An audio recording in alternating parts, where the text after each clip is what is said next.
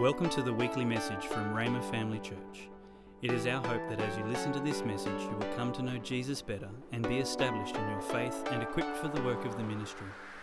You can view the sermon notes and listen online at forward slash media. Praise the name of the Lord. Well, thank you very much, each one of you. Praise the Lord. God bless you. Go ahead and be seated. Hallelujah.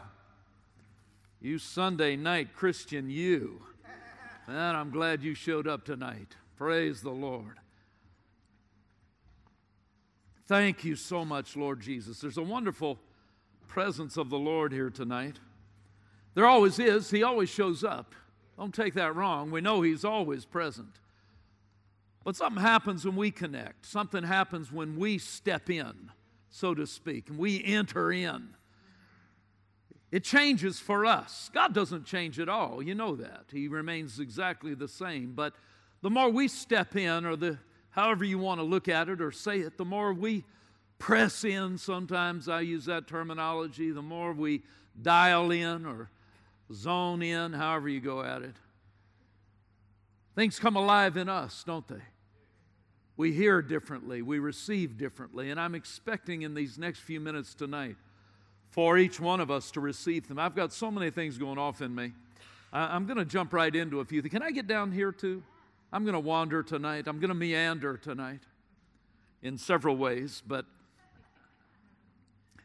I had the Lord say something to me regarding 2018. Right at the end of last year, He pointed out a verse that's, that's familiar to you, I'm sure. But whether it is or not, I want you to hear it with new ears. Because here's what he said in Psalm 65 11. He said, uh, David said of God, You, God, crown the year with your goodness, and your paths drip with abundance. Glory to God. That went off inside of me just to position things for what we can expect what we must expect, what God wants us to expect for this time that we're in. Not just the calendar, really, the change of the calendar, while it doesn't, you know, it doesn't change God, it does stuff for us. We re examine things and we look at our days and our life and our future and maybe the way things have gone. And, and something happens when you make the choice to not just re examine things, but to, to really let God's focus become your focus. And here's how He indicated to me, anyway, and I believe I'm, I'm positioning it and want to position it for you. That we can focus our, our mindset or we can dial in to this kind of thinking that this year, all year, is a time for God to show His goodness the goodness of God is really one of the factors of the glory of God. God's weightiness, His heaviness. When Moses cried out to God, said, Show me your glory. What did God do? He showed Moses His goodness.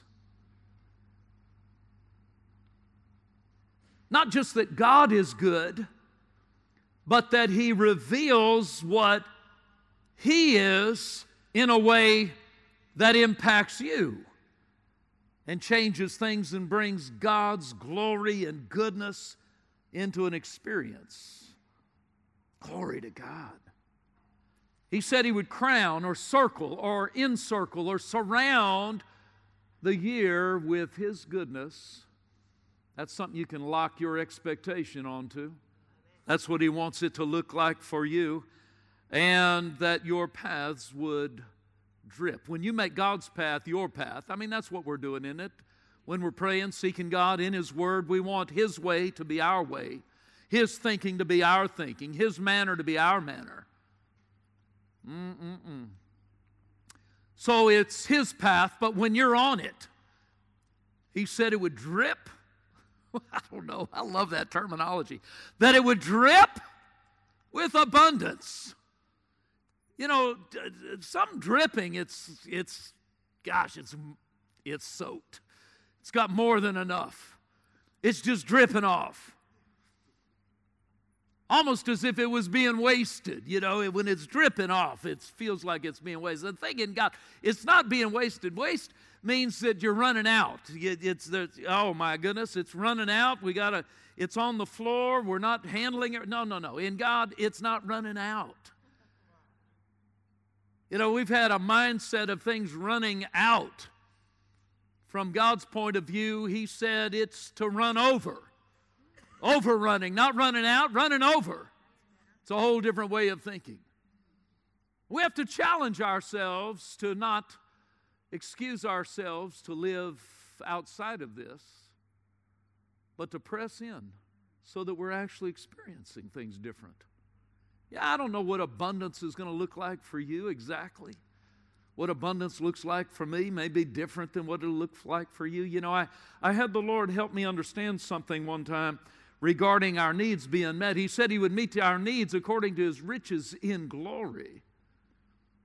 And I was talking to the Lord about that, and He said, You know, it's there, there has to be a clear understanding of what the need is to understand how He would meet that need according to His riches and glory. And I just got into this mindset of thinking about the need. What, what is it that we really need? What do you need?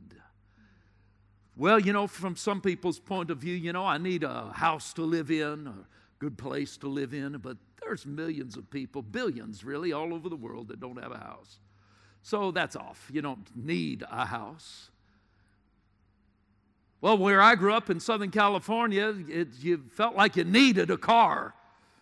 You couldn't do anything without an automobile, and really, a lot of people in societies, even in this area, you would feel like, well, you need a car. But there's billions of people that don't have automobiles. You don't need a car, that's out. Well, you need clothes. Yeah, you do. You probably don't wear all the clothes you've got now. So you don't need any new ones. now, we're glad you're wearing clothes, so we, that's clearly a need. But we don't need more, so that's out as far as it's not a need. You don't need more. What is it that we need? Well, we need to eat, we need food, but shucks, most of us don't need near as much food as we eat now. God, you guys look so uninterested. But um, what do we need? If we don't understand the need, we'll never understand the riches and glory because He meets our need according to His riches and glory. So, what is it you need? You see, need is not based on you. What you need is based on the assignment God gives you.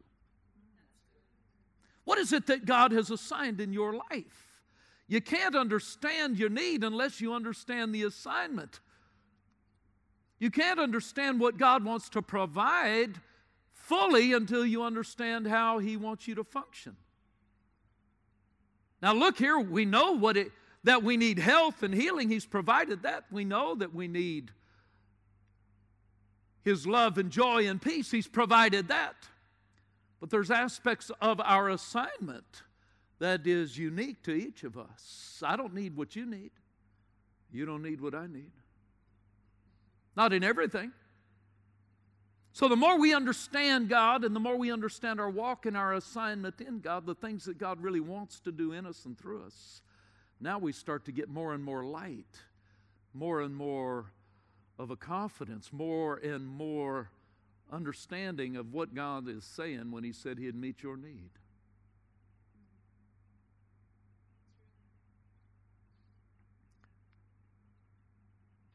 Our paths being His path drips with abundance.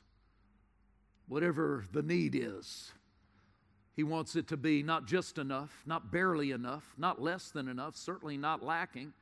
He wants it to be more than enough, but too often we've allowed ourselves just to run on barely enough. Oh, I'm glad you're excited about this. Listen to what this says in Psalm 31, verse 19.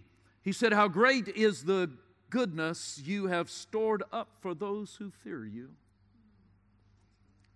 You lavish it on those who come to you for protection, blessing them before a watching world. The world is watching you and me.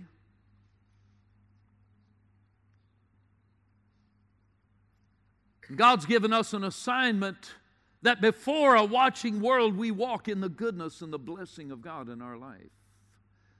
I believe there's going to be some things come alive in this for you tonight. Just jump in anytime.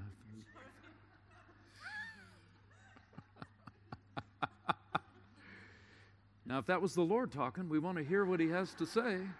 I'll be seated. Don't you love it? And now we've got somebody to abuse for the rest of the service, also. So that's always helpful. How great is the goodness you have stored up. My friend, there are things stored up, but we don't want them to stay stored up. We want the things that have been stored up for us to actually get to us.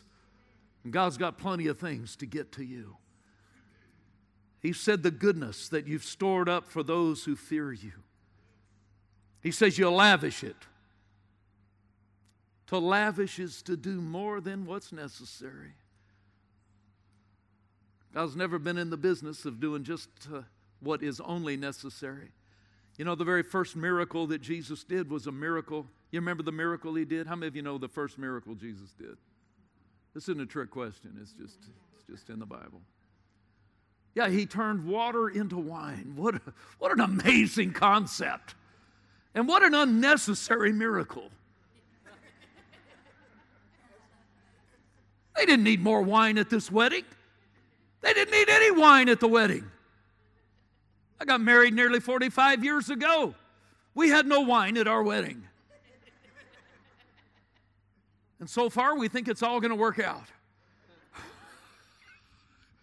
They had already drank wine at the wedding. And yet, you know what happened, man? They were running out of wine. Mom said, They're running out of wine. Turned water into wine. They didn't need, they didn't need more wine. It was completely unnecessary, yet Jesus did. It was, it was an amazing demonstration of the way God thinks. He doesn't think in terms of just what is needed only. There's a mindset that we just want to let God help us to attain.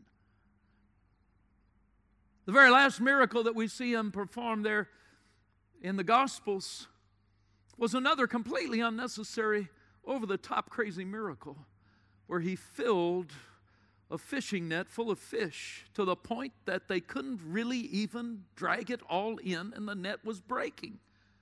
It was beyond what was reasonable because God just thinks that way.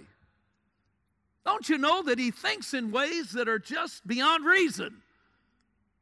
Just to blow people's mind.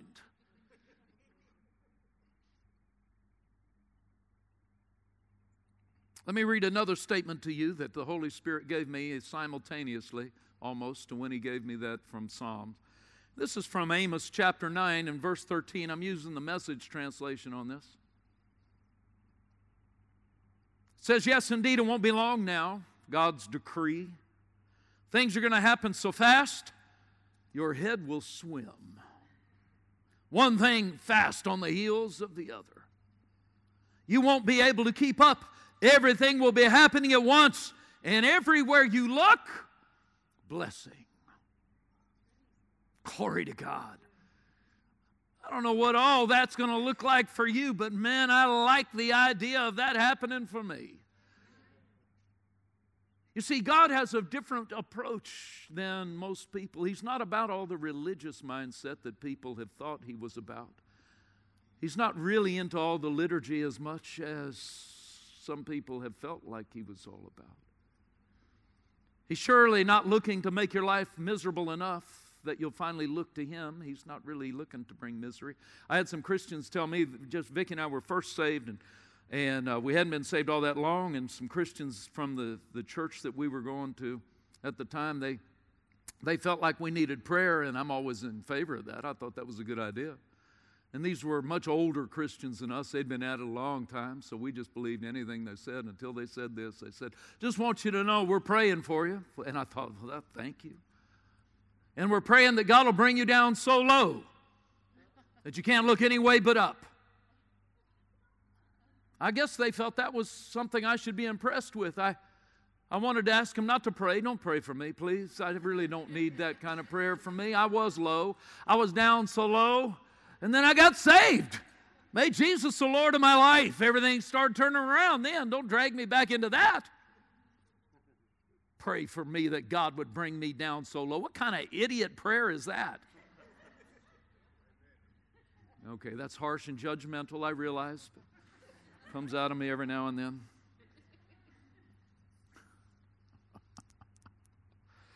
Every Christian has the right to be a winner in life. Just as surely as you have the right to breathe the air God has supplied, you have the right to win in life.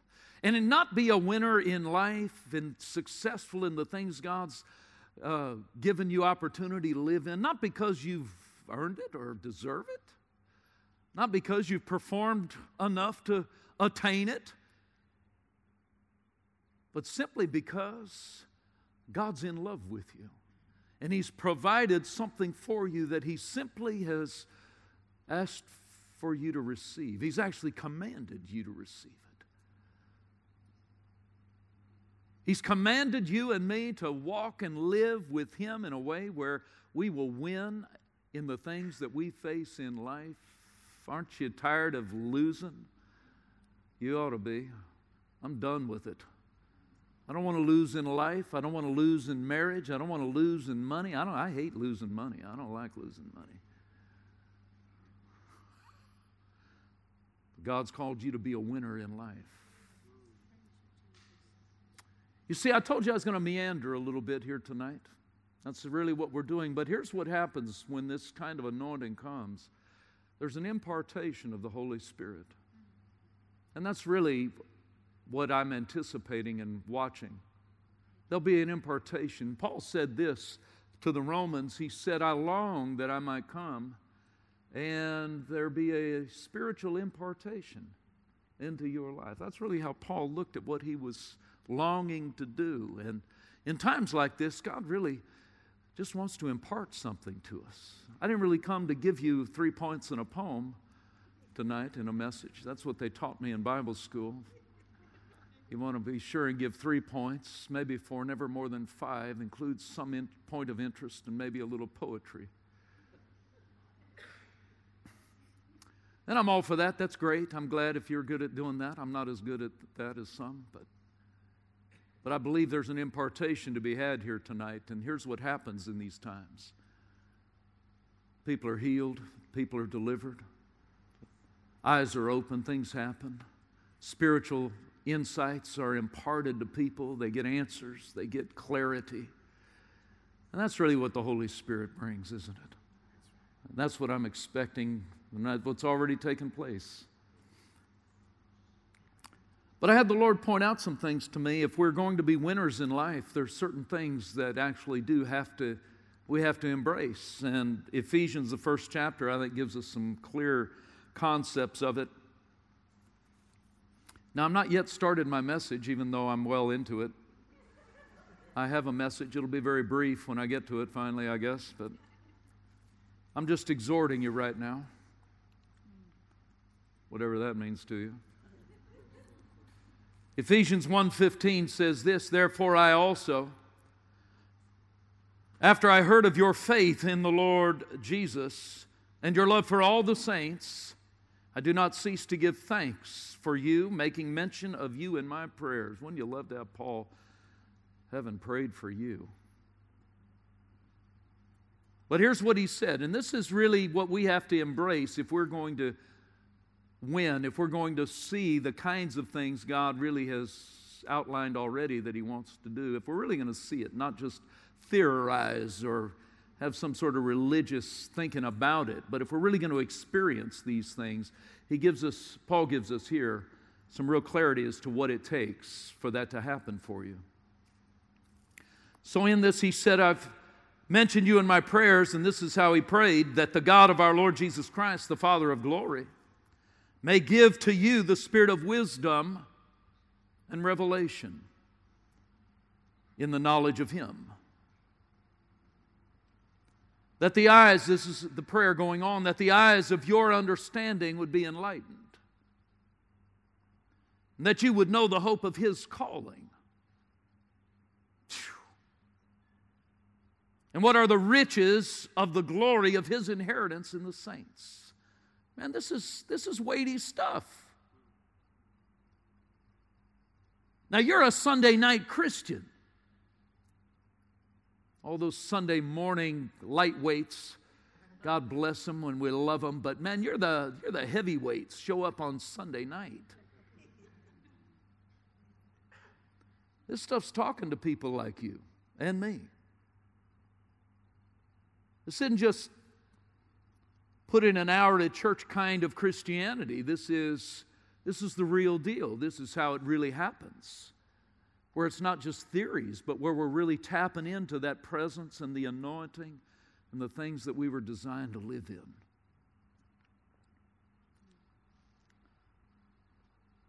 And he goes on in his prayer in verse 19, and he says, And and what is the exceeding greatness of his power toward us who believe, according to the working of his mighty power, which he worked in Christ when he raised him from the dead and seated him at the right hand, or at his right hand in heavenly places. Far above, say far above, far above principalities, powers, might, dominion. Every name that's named, not only in this age, but also in that which is to come, he put all things under his feet and gave him to be head over all things to the church, which is his body, the fullness of him who fills all in all. He prayed that you would have wisdom, insight, revelation, understanding of that stuff. Shoo. That doesn't mean we understand everything, but we understand some things. And when the enemy comes at us telling us we're going under, we're going to fail, we're not going to make it, we're not going to see next year come, we'll never enjoy our grandchildren, or whatever other kind of trick he tries to play on you, we just realize no, no, no, no. None of that's the truth. This is the truth. And I have wisdom and revelation and understanding of the greatness of God and His inheritance and who I am and how I fit into the program, and that is, if He's far above all this, I am too. Drop down to chapter 2 and verse 4, he said, But God, who is rich in mercy, because of his great love with which he loved us, even when we were dead in trespasses, made us alive together with Christ. By grace you have been saved. Now, watch this and raised us up together, made us sit together in those heavenly places. Where? Far above all the things that Jesus is far above, and that's where you've been seated. Glory to God. This is better news than you've realized. I had the Lord take me to a prayer that Jesus prayed. You've, you've heard it all your Christian life, maybe before your Christian life began. What I need to talk to you about tonight, we're finally going to get to something that I had planned.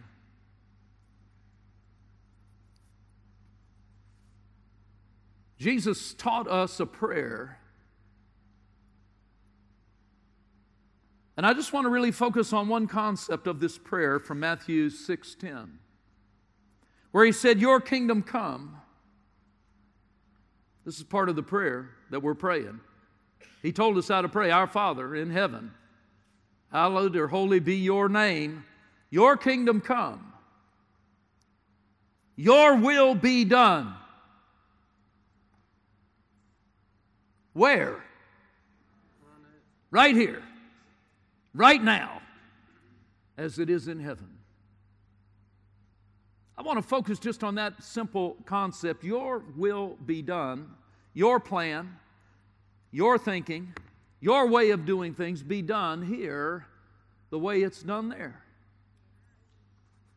How many of you know that God really gets his way in heaven? How many of you? How many of you think that? I mean, that's kind of easy to, don't you think that's easy to? I think an atheist would agree that if there was a God and, and, and there was a heaven, he'd get his way in heaven. So I think we at least have an edge up on the atheists. We actually believe these things. Do you believe these things? Glory. Are you? Yes, you're here. Glory to God, because you're the Sunday night hardcore Christian. We don't have any trouble believing that the way God wants it is the way it goes in heaven. And while we don't know a great deal about heaven, really, we get glimpses. We have little concepts, ideas. Now, my wife Vicki, uh, she had a concept of heaven growing up, and her idea of heaven was all the ice cream that you could eat. when I get to heaven, it'll be all the ice cream, and really, I'm not opposed to that. I think ice cream and bacon belong in heaven. I'm not sure about the latter making it, but I think the first one will. God, you guys look so holy. You really do. All the ice cream. No, I don't think heaven is only all about all the ice cream. It's a very real place. Your will be done on earth the way it's being done in heaven. Heaven's real. Spirit realm is real. Heavenly places are real. And he tells us to pray this way, have this mindset, have this kind of thinking, have this manner. Your will being done here, right now, and in me, the way it's done there.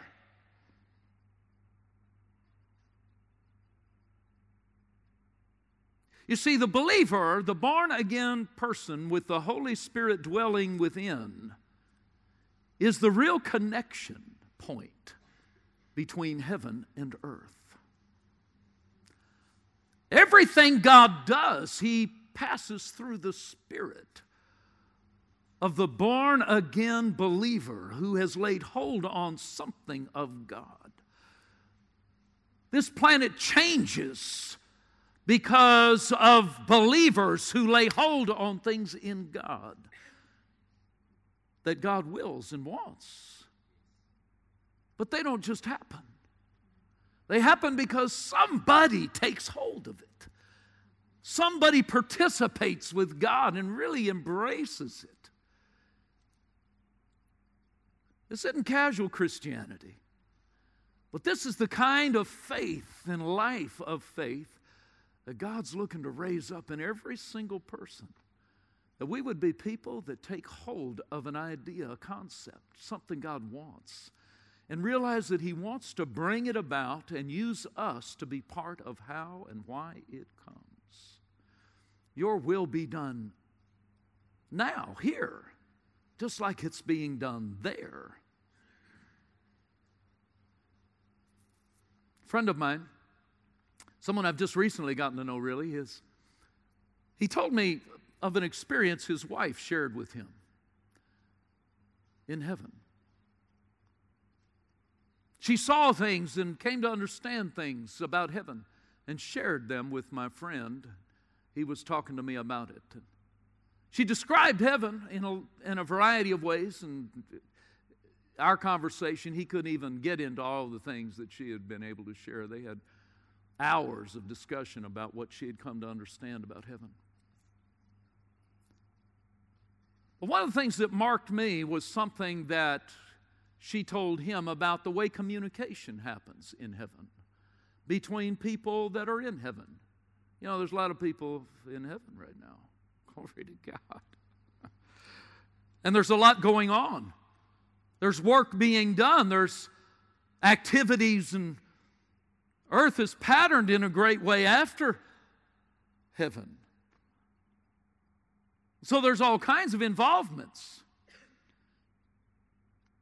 She said this she said, There is constant communication between people and the Father in heaven constantly.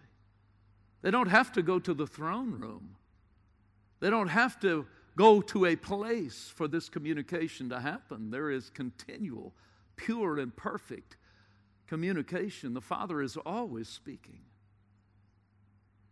And that is how he's referred to in heaven Father.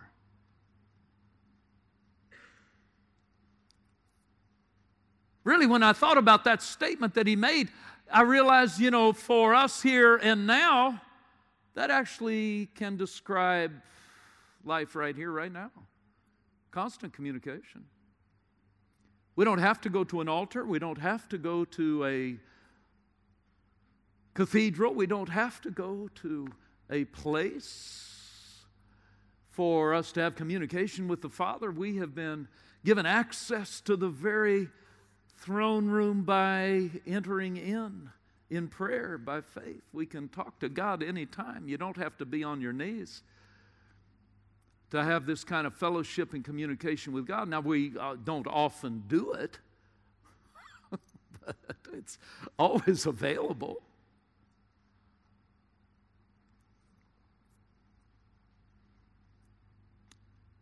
But then she described this about the communication, and this is something I would just want to take a moment with, really. But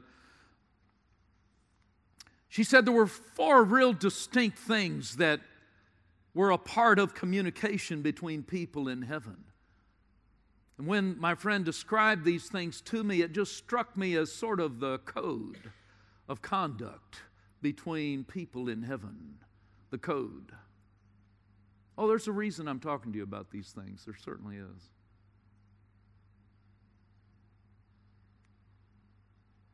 These four things were part of all communication in heaven. And she said, I, I know that these things need to be part of all communication for us on earth.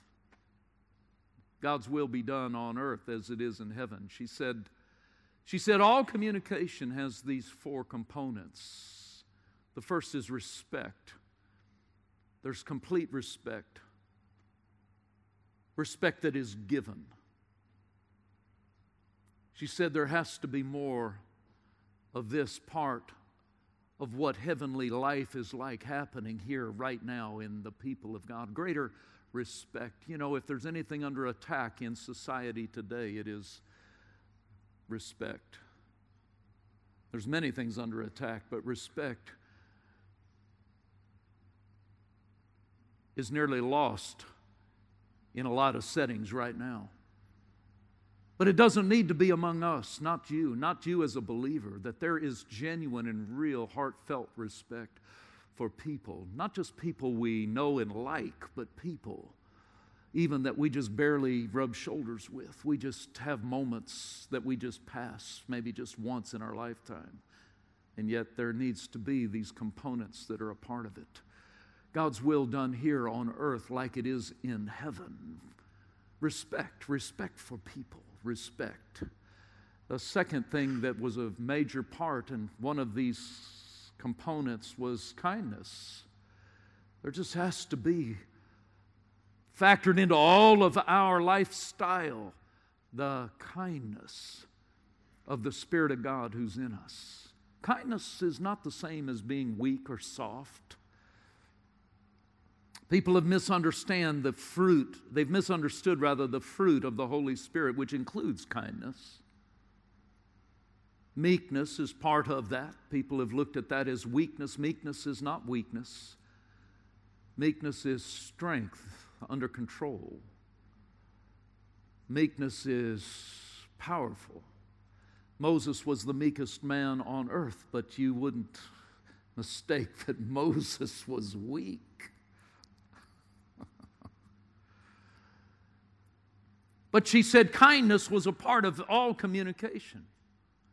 We have to restore a commitment to kindness as believers. God's will done here on earth as it is in heaven. There's different ways to see that and define it, but I think if we can take on our role as to how we can help this attitude and code of heaven be a part of our life, we can see other miracles happen through our life a lot more readily. Am I making any sense to you? Kindness, greater kindness. Third component was compassion. All of the communications of heaven are riddled with compassion. There's a difference between passion and compassion.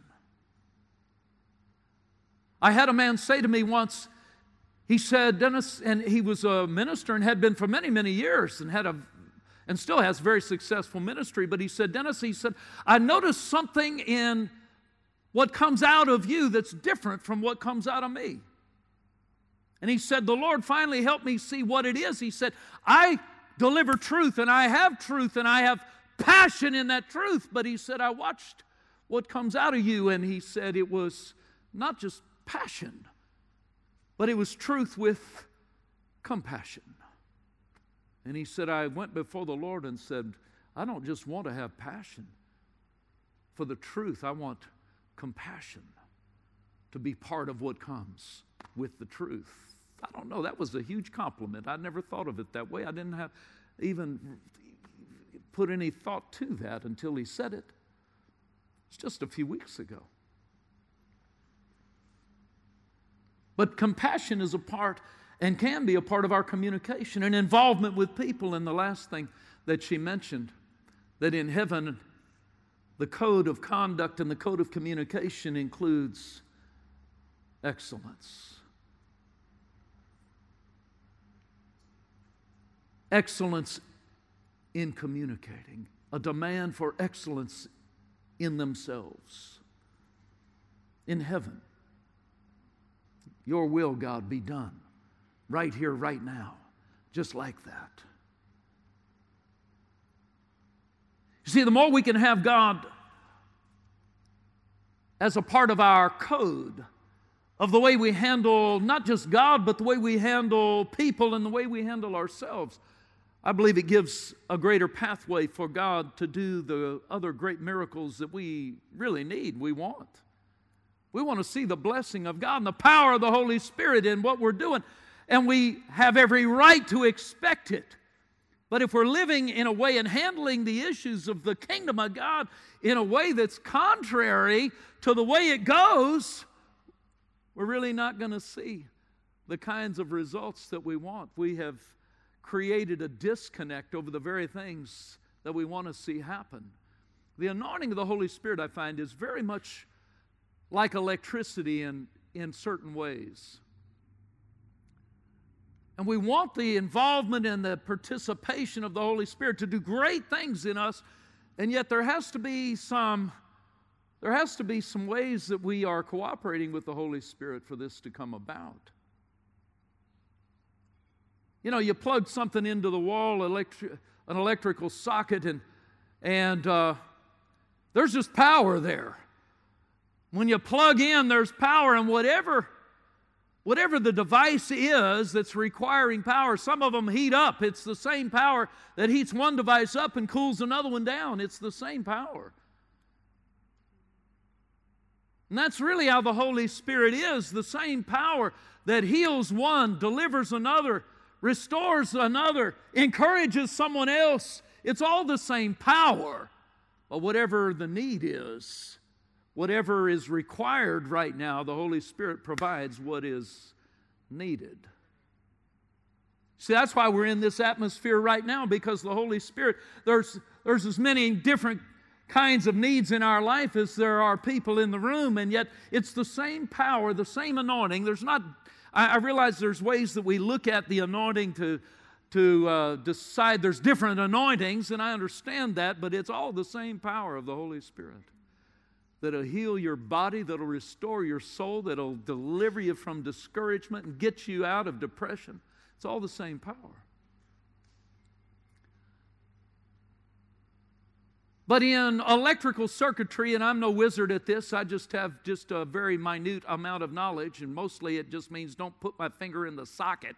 I understand, you know, on those levels. But you also understand, and you've heard the terminology, that in manipulating electricity for different devices and the needs, and instead of having just full on power, there are resistors because you put too much power to a device and uh, it fries it. So they have created, of course, in the whole scheme of this, resistors. And what do those resistors do? What do you think those resistors do? They resist. That's amazing. They resist and they're designed to manipulate and dumb down the amount of power that gets through. there's different sizes of resistors, and you can put lots of resistors on and blah, blah, blah. And it, it just, it controls the kind of power that's going to get to a device so that uh, everything works out right. But here's what you come to realize when it comes to the power of God there are also resistors. And these are things that we don't want in our life, things that God wants to help us get out of our life things that will resist that free flow of the anointing of God, so that what God is doing in heaven can come through your life here now. And yet, the resistors, the things that are contrary to God, hold back the very power of God that each one of us want. And so, what God's all about is helping you discover what it is that's resisting God. It's not that He's being harsh on people, He's not trying to rebuke everybody for being so lame. What He's really about is helping us see what has created our own lack of receiving and pull those resistors off.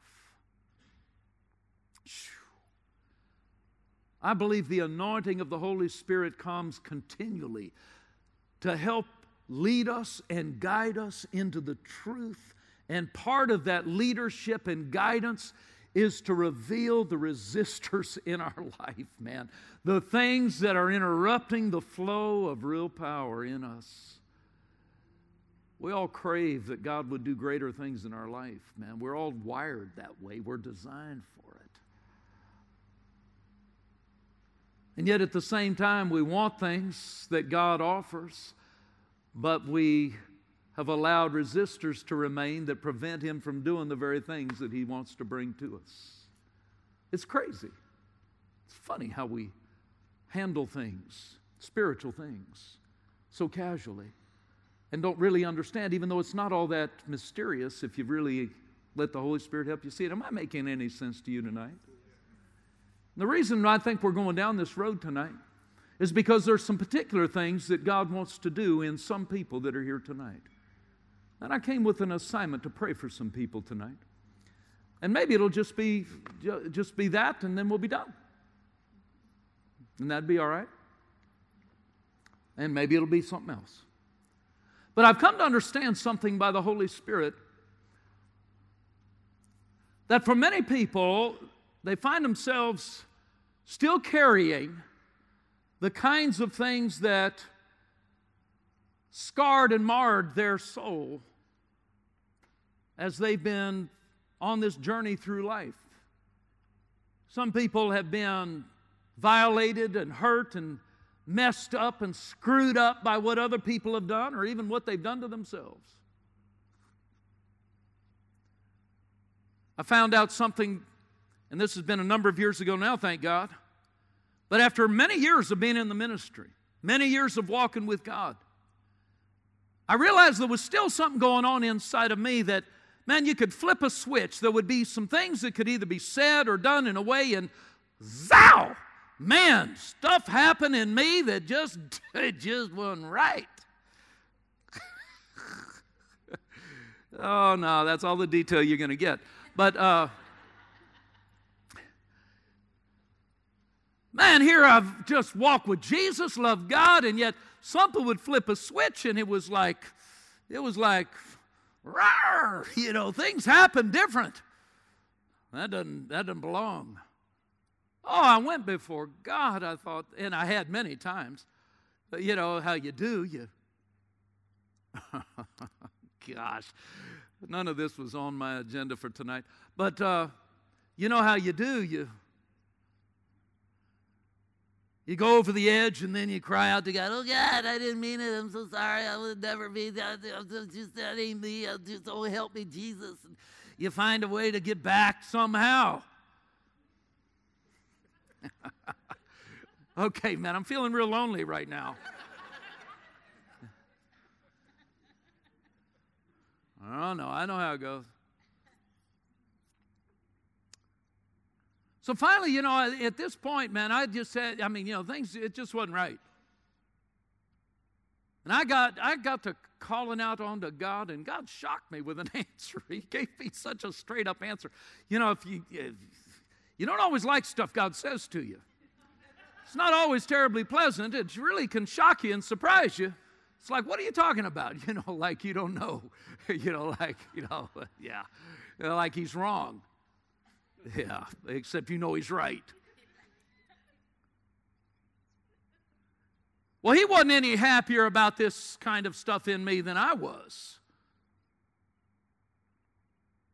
I don't know why I'm telling you this. We just met, many of us. He gave me a passage. He, he told me something. And I want to read to you what he said to me out of Psalm 27 and verse 10. Can you bring that up so it's bigger print? that would be helpful. Do we have electronics tonight? I don't even know. 2710. What did I say? Psalm 27:10. Let's, let's do the New King James Bible on this one because that's the way he gave it to me. It's coming somewhere. It's coming from other parts of the universe. There it is. Let's try New King James. Well, that one's fine. Let's use that. Here's what he said to me. He said, I want you to read this. He said, Even if my father and mother abandon me, the Lord will hold me close. What?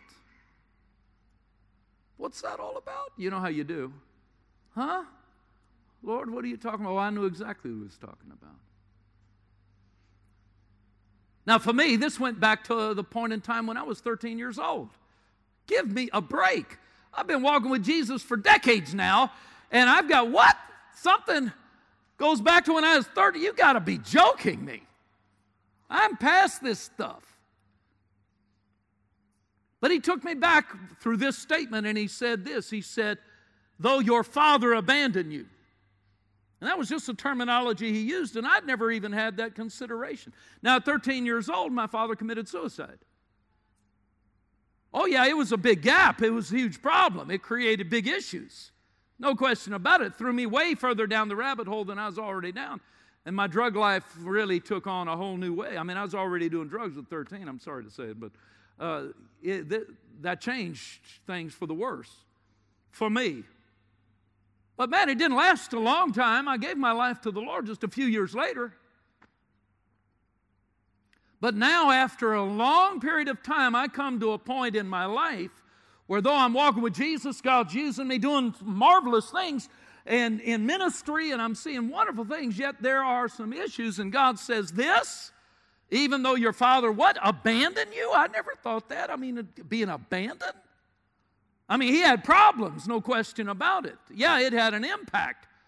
But I had come to know God as my Father, my Heavenly Father. He had restored things in my life already, and yet, here's what I found I found that word.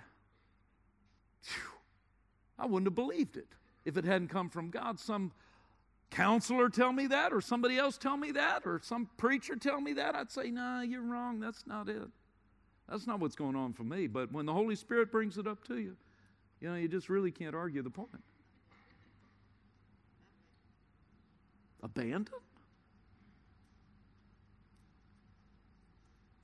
What I'd allowed is something to be a gap in my soul. My soul. Let me talk to you for a moment about this. When you're born of the Holy Spirit, you know you're a new creation in Christ. Old things are passed away, all things have become new. That is your spiritual life now. You've been raised up in newness of life in Christ. But here's what we also know we know that there are mindsets, ways of thinking, habits that have been maybe long term. Those didn't instantly change. Those weren't changed in the instant that you were born again. No, there's a process, something that goes on in our life that Scripture refers to really as the renewing of your mind or your soul. James chapter 1, verse 20, whatever it is, somewhere in there, James, 20 something. 22, I think it is. Let's, let's just say it is. Unless he brings it up and I'm wrong talks about receiving the engrafted word. Verse 21, that's where it is. James 1:21. Let's go ahead and find that one. Let's just there it is. Glory to God. He's right on it. So get rid of the filth. Let's, and the evil in your life and humbly accept the Word of God, the Word God has planted in your heart, for it has the power. Look at this. Wait a minute, the Word is already implanted in your heart. That's that new birth experience born of the Spirit of God. And yet, what does he say? It has the power to save your what? Your soul. The word being implanted in your heart and you being born again is not just technically, just let's just follow me in this for a minute. It's not identically the same thing as your soul being saved. I know that's shocking, and we use that term, and I'm all for it. Now, how many souls were saved? And we've had so many souls saved, and I mean that's that's fine. But just for the sake of understanding how this can go in our life, I think we have to have some clarity about how this how this can happen where heaven happens on earth, and yet the resistors in our soul prevent us from seeing this engrafted word have the maximum fruit and impact in our life. And though the Word is alive in us and we love Jesus with all of our heart, wait a minute, do we really love Jesus with all? All right, I can't go down that road far. But here's what he said the engrafted Word has the power to save your soul.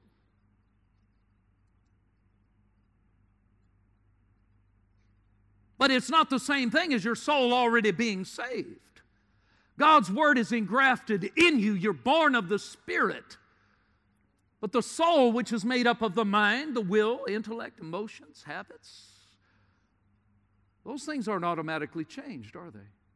Not all of them. Some are, some can be, but they're not all automatically changed. There is a renewing of the mind, a renewing that has to take place. It's that renewing of the mind where our, our habits begin to be brought into subjection to the way God's Word reveals our habits should look. And that's how we begin to develop this spiritual growth where the Word of God that's been grafted in us begins to bring that delivering power right out of our own inner man to flood through our soul, our habits, our thinking, our mindset. And it's in those places that the resistors are being taken off of our life.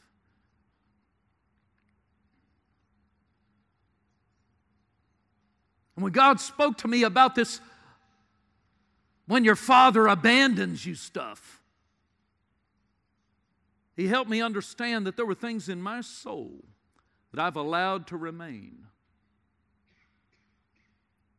And that He wanted me to allow Him to flow into those regions of my life so that those resistors can get pulled out. Glory to God. Oh man, I'm in. Are you kidding me? That's exactly what I want.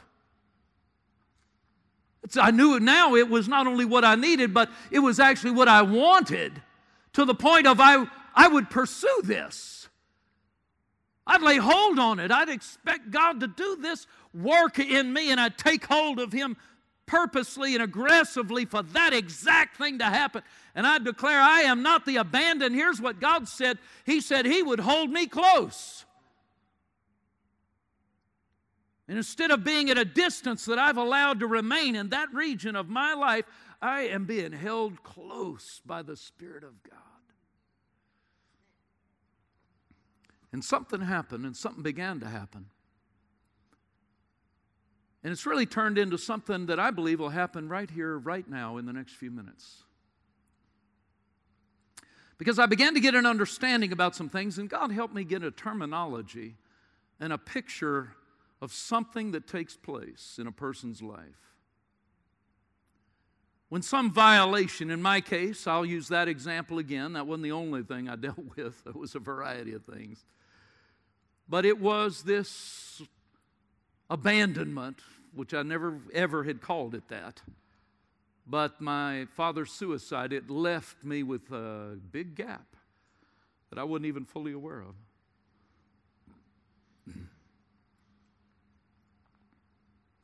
And it left me with here's a terminology that I'm going to use tonight.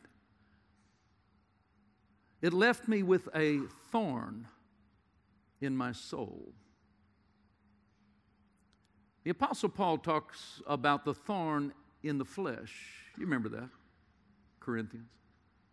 Talked about the thorn in the flesh, and he called it exactly what it was a messenger of Satan. He didn't say it was a disease. He didn't say his eyes were going bad. And I know there's all kinds of theories about this, and whatever they are, I, we don't know what this thorn exactly looked like or was described. He told us what it was. It was a messenger of Satan that had come to buffet him. And however that looked, we don't know the details and it's not important, but it was a thorn in his life, a messenger of Satan that had come to buffet him because of the revelation knowledge that was in Paul. And it had come to keep Paul from flowing and imparting that revelation of God that he had that has changed every one of our lives. Thorn in the flesh, that's what he called it. But sometime back, God helped me to see that there's also been left in people a thorn in the soul. And through these different events in a person's life, situations, for some a violation, for some a betrayal, for some a divorce, for others an abuse, a sexual violation, some sort of failure in their life, or whatever it has been, or maybe a series of things that have gone on. It has left the scars on the soul and left the thorns, messengers of Satan, to leave that weak area and that thorn plugged into your soul. And anytime Satan comes along, he can flick that thorn and it feels as painful as when it first happened.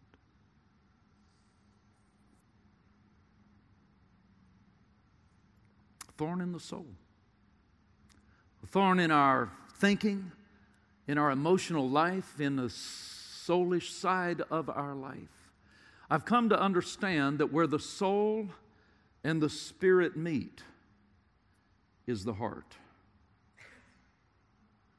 There's some scriptures that could only be understood when it describes the heart as the spirit.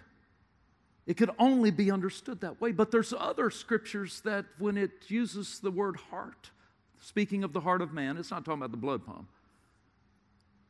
But it could really only be understood as the mind or the emotion or the way of thinking or the soul.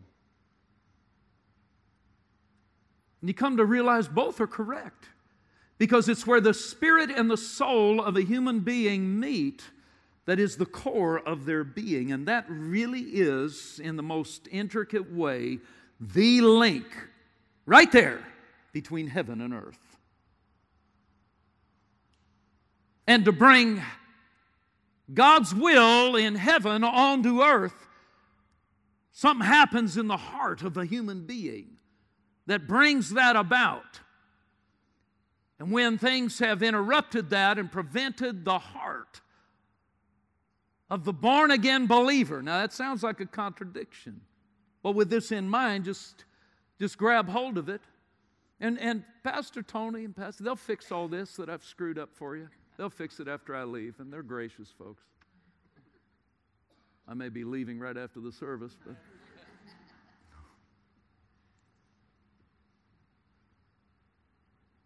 But there's aspects of the soul that have to be changed supernaturally. There's things that we have to have a freedom in so that we can renew our mind with the kind of liberty and success that we have to have to walk this out by the power of God. And here's what I've watched happen I've watched it happen multitudes of times now for so many people that in the same way that the Spirit of God and that healing power of God comes to heal a person's body, the same Holy Spirit comes to pluck that, that thorn out of your soul. Whatever that violation has been that Satan's continued to trick you with, continued to tell you, just like he had me, that thorn remains stuck in my soul over something I thought was long gone. And yet, something would flick that issue in my life in one way or another, and out would come all the stuff that's none of your business.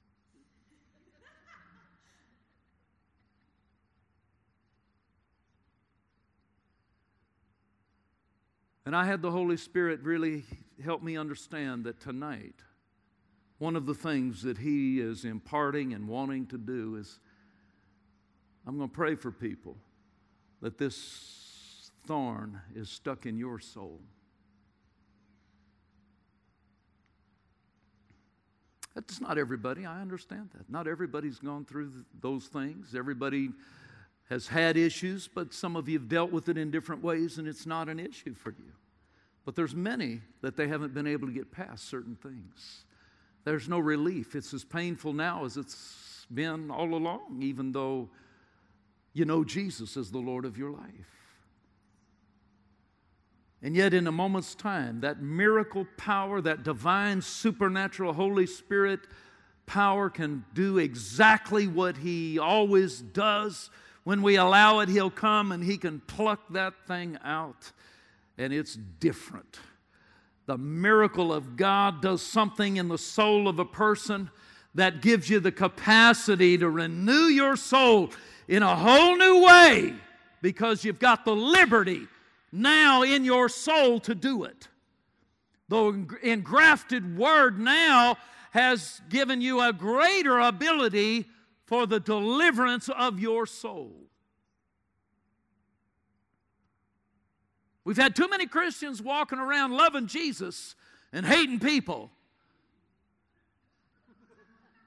Loving Jesus, can't stand the church. Loving Jesus, but not really paying attention, loving Jesus, but don't listen to a word he says.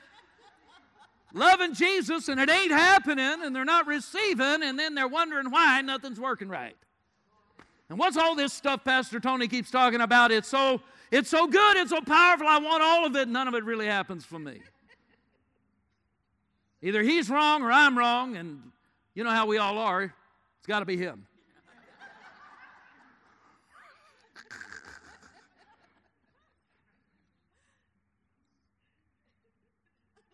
God wants to heal some people here tonight. I want us to stand together. And if we could just have some worshipful music, I just want the Holy Spirit to do His work in you tonight. Thank you, Lord. Some of you have come tonight and you didn't, you didn't expect it to go this way. Well, frankly, I didn't either. We're in this together. But here's what I know I know this leadership of the Holy Spirit, and I know how this has to go. There's people right now tonight that the Holy Spirit's going to do the very thing I said. He just plucked that thing out of your soul. I had one lady saw it in a picture. She saw it different than a thorn. She said, What I saw, he, she said, the moment you laid hands on me, and I'm going to lay hands on some people here tonight, if you want me to. She said, When you laid your hands on me, I, I saw something open up. She said, I saw like my hand was in a bucket of water. And when I pulled my hand out, she said that water rushed together. And you couldn't ever tell that there was a hand or anything in that water. And she said, I saw my soul like that. When this thing comes out, the power of God just brings healing into your soul, and it's as if that thorn was never there.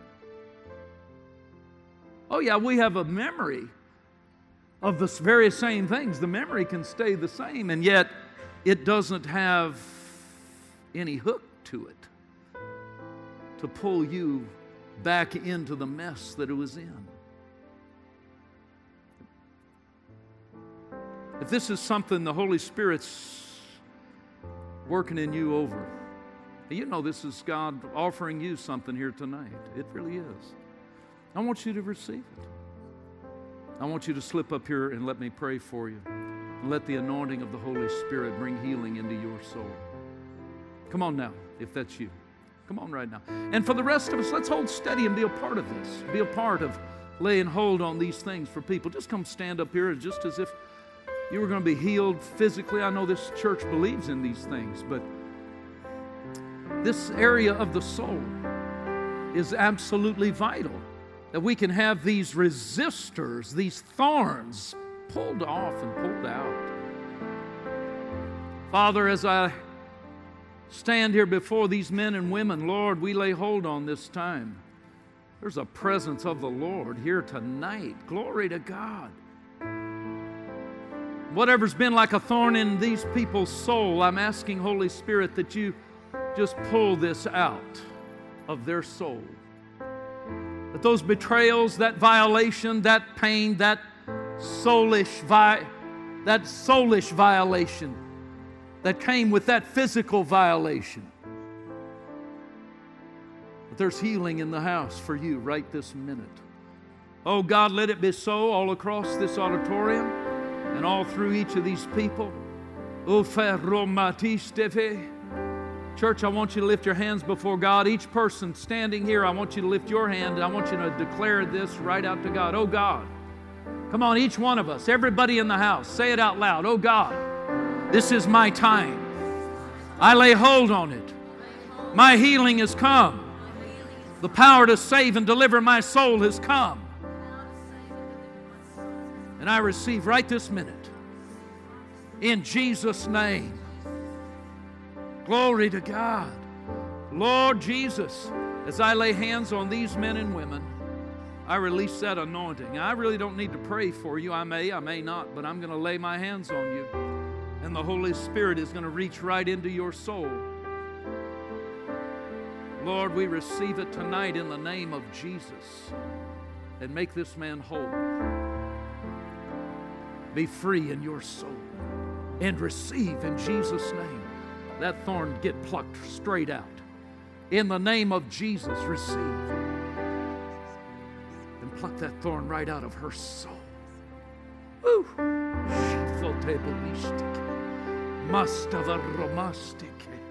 There's the anointing.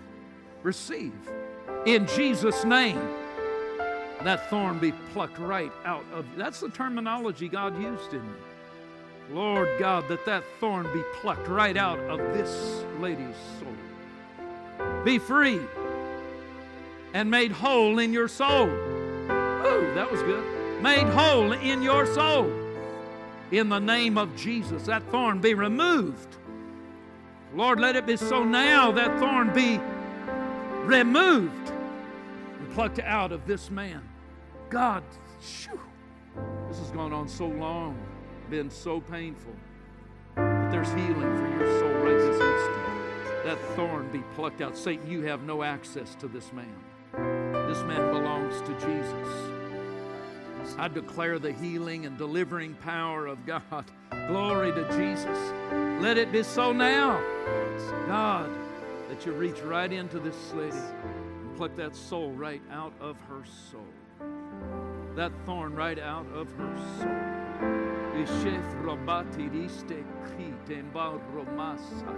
Let that thorn be pulled right out. Out! In the name of Jesus. And be healed. That's it. It is healing power. It is healing power. Be healed and delivered in your soul. My goodness. Glory to God. That's a work of the Holy Spirit. To pluck that out of your soul and rearrange some things.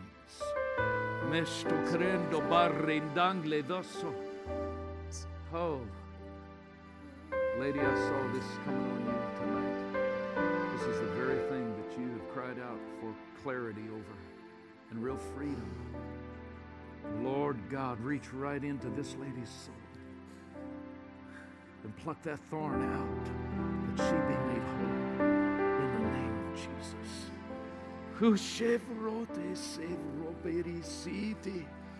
Reach right into her soul, God, and arrange and bring order. And bring that healing virtue. Glory to God. Just drink it in.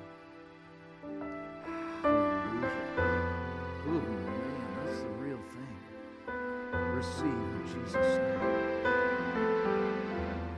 Oh, now here's what happens. Give me just a moment here. Here's what happens.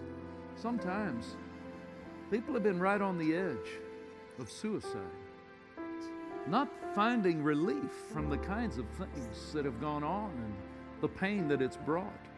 This is the very thing that brings healing and restoration to even that. This is how we get free from the despair. Satan's tried to keep hammering us with, keep flicking that thorn, telling us there's no way out. This is, this is how we're out. Jesus has already paved the way. Glory to God. So receive in the name of Jesus that that thorn be plucked right out of your soul. Sir, as I lay my hands on you, I pray. And I ask that the Holy Spirit do the very thing that we've been talking about tonight for you to pluck that thorn out of your soul. That's why you came up here. Is that right? That's right. That's why you came. And that's exactly what He has come to do for you. For you to know Him and know the love that He has for you. But for you to also know that He wants this thorn that the devil has used to play in your soul. That's, that's over. In the name of Jesus. So let it be so right this instant. It's over. Can it happen in just a moment's time? I believe it really can. I believe this is how it all it all gets arranged. So receive. Receive in Jesus' name. There's the anointing. Receive in Jesus' name. There's the anointing. Receive in Jesus' name. And that thorn be plucked right out of your soul. Brisi. Ando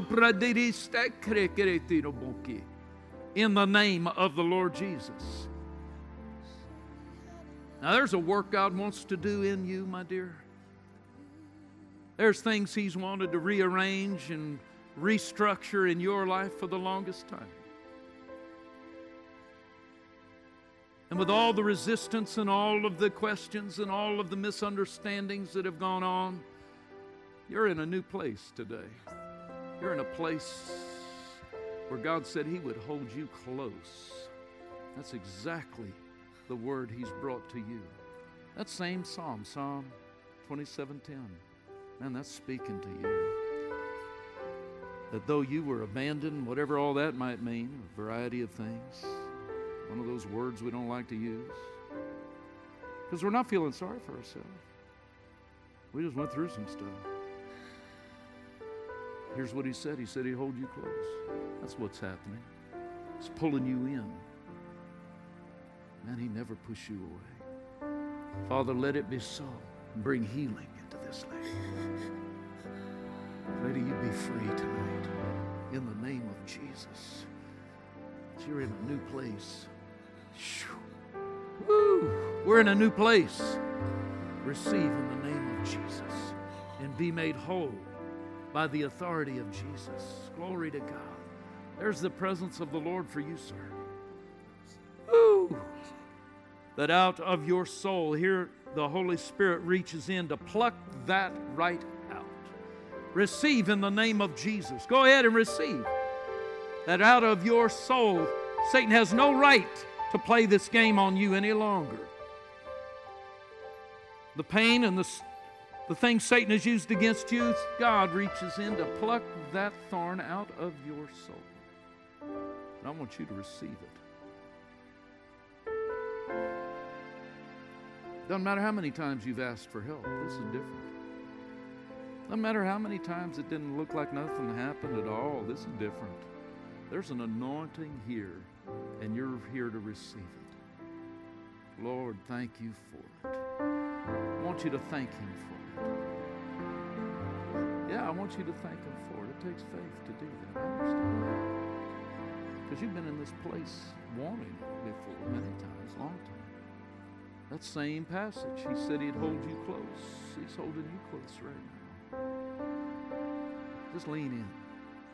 Glory to God. Just lean in. Thank you, Lord God.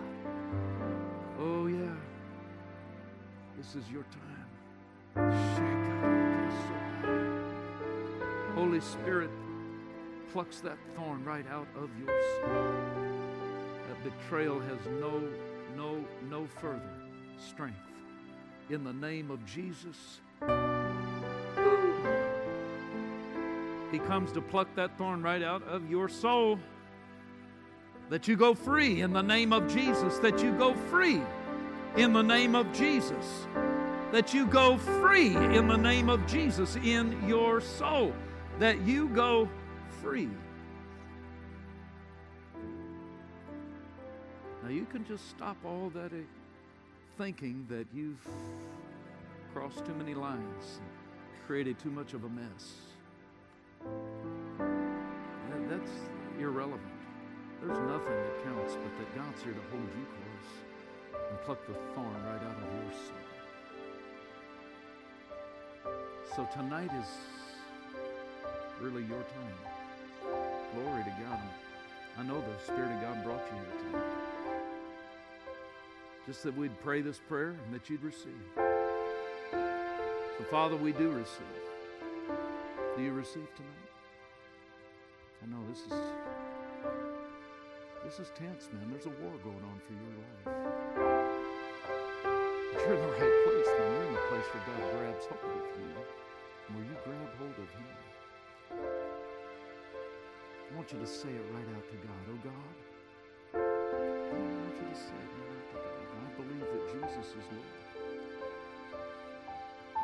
And Lord Jesus, I make you Lord of my life. And this is my time to be healed. Now receive in the name of Jesus. I know all you did was say the words, but I believe your heart was attached to it exactly. So Lord, let it be so in this room tonight in Jesus' name. Thank you for it, Lord. Reach right in and heal this soul. That you pluck that thorn right out. Glory to God. Receive in the name of Jesus. Take hold of it and receive in the name of Jesus. Man, the waters are running deep here tonight, church. Glory to God. Receive in the name of Jesus. And be free in your soul. Oh, yeah. Oh, yeah. Who the Son sets free is free indeed. This is freedom time. So, in the name of Jesus, that thorn, oh God, plucked out of his soul. Thank you, Lord, for this fresh presence of the Lord. Receive and be made whole, that this thorn is pulled right out of your soul. Shoo! Mesofre basa. That's supernatural. Oh, God, that's exactly right. This is that moment for the healing power of God to wash into real deep places in your soul. That that thorn is plucked out. You know what Satan has done to try to mess with you? Those days are done.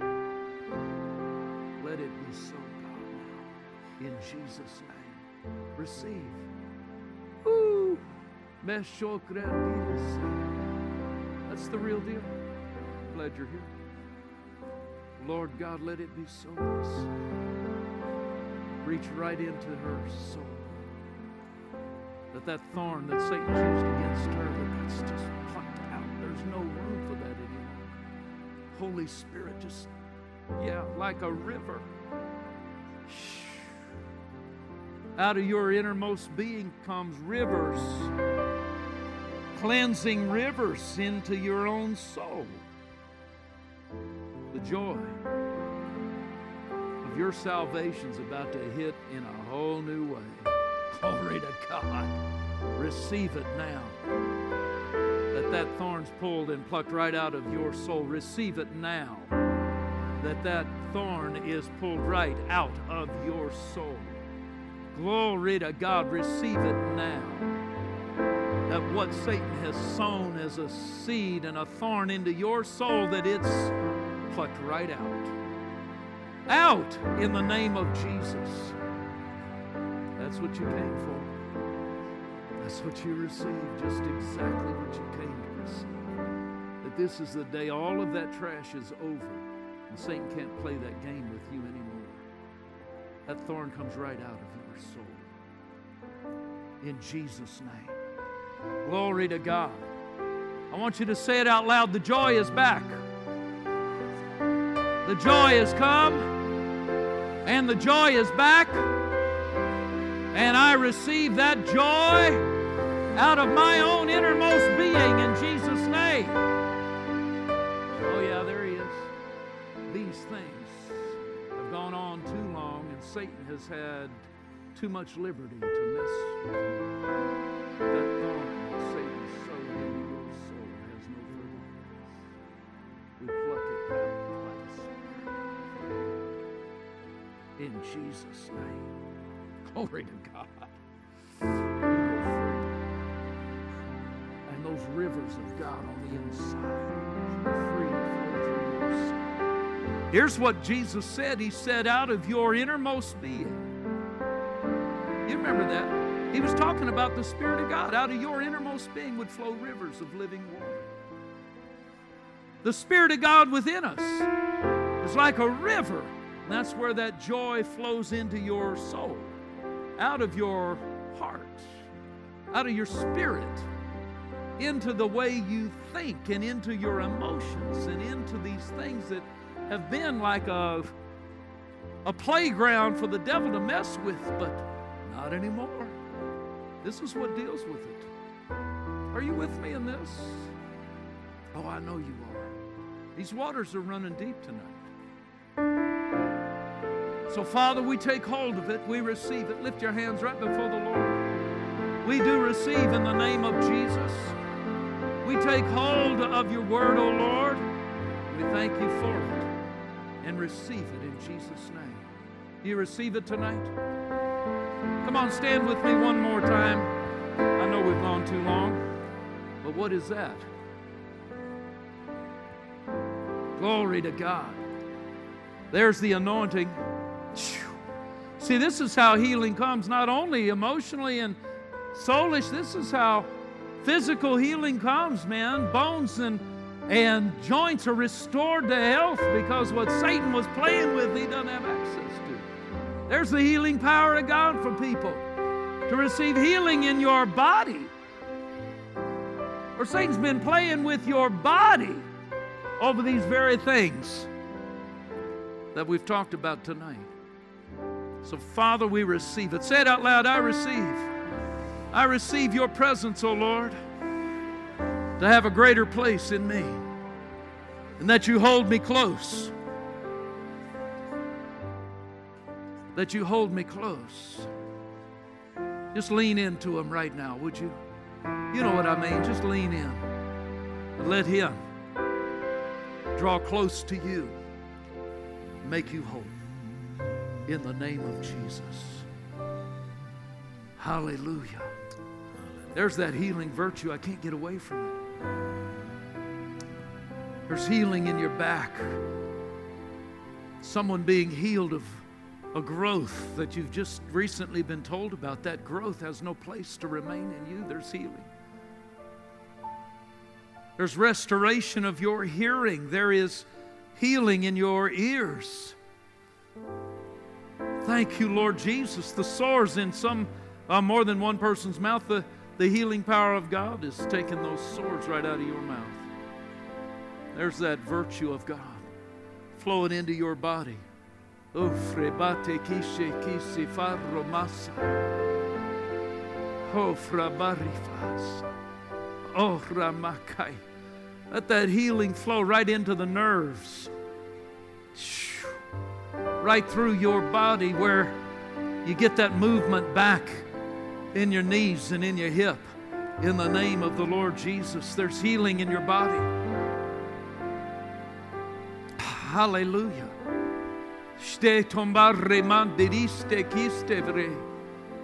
We receive the healing power of God, that energy, that divine holy energy that flows freely into our soul and into our flesh, into every part of our body.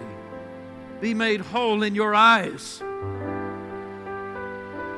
In Jesus' name. Thank you, Lord.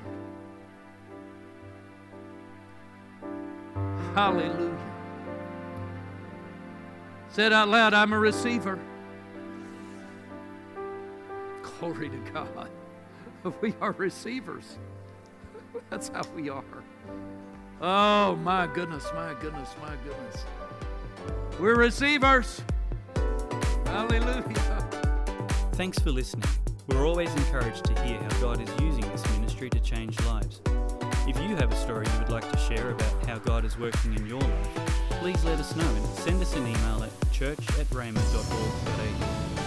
If you would like more information or resources on this or other topics, or if you would like to sow into this ministry financially to help us share messages just like this one each week, please visit our website at rhema.org.au.